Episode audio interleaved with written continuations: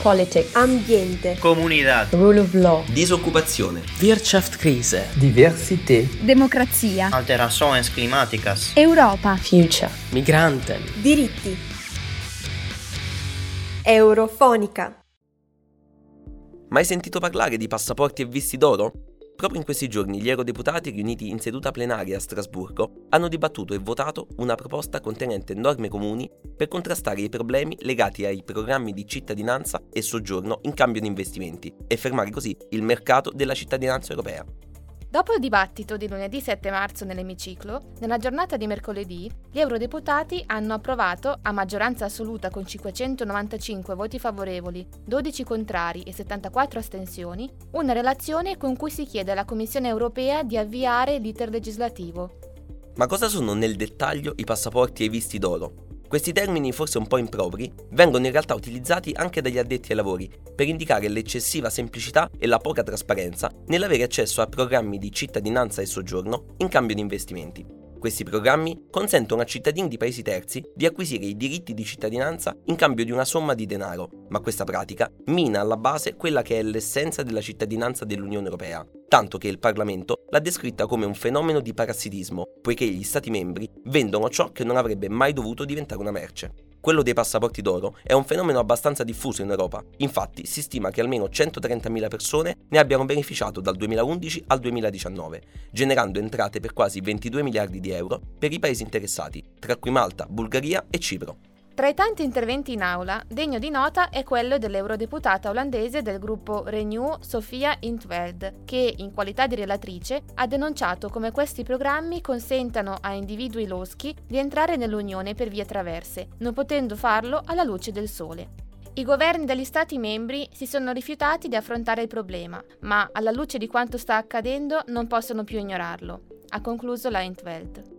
A parte questo accorato intervento, in generale gli europarlamentari chiedono norme a livello europeo per contrastare con decisione il giro di riciclaggio, corruzione ed evasione legata a questo vero e proprio business.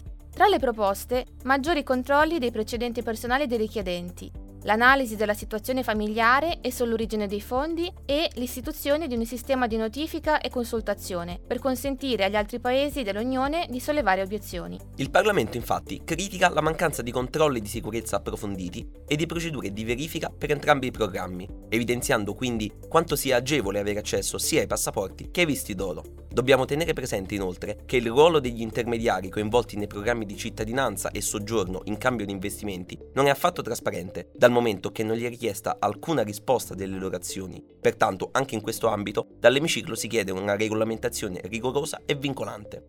E infine la Russia. Sì, perché il Parlamento ha accolto con favore l'impegno dei paesi UE ed extra UE come Francia, Germania e Italia, ma anche Regno Unito, Canada e Stati Uniti, verso misure che limitino la vendita della cittadinanza ai cittadini russi vicini al governo di Mosca. E inoltre chiede di cessare con effetto immediato l'applicazione dei programmi a tutti i richiedenti russi. I deputati esortano i governi dell'Unione a riesaminare tutte le domande approvate negli ultimi anni e garantire che nessun russo avente legami finanziari, commerciali o di altro tipo con il regime di Putin conservi i propri diritti di cittadinanza e soggiorno. A questo punto non resta che attendere la reazione della Commissione, chiamata a elaborare una proposta legislativa o, eventualmente, qualora decidesse di non farlo, a giustificare questa sua scelta. Mentre aspettiamo di conoscere gli sviluppi, vale la pena riflettere su quanto questi programmi, così come molte altre iniziative europee, si trovano in un limbo costante tra gli indubbi benefici che i paesi riescono a trarne e al contempo i rischi connessi a una loro endemica mancanza di trasparenza, che li rende refrattari ad ogni tipo di controllo anche da parte delle istituzioni europee. Simone Matteis e Nadia Antentic da Strasburgo per Eurofonica. Eurofonica.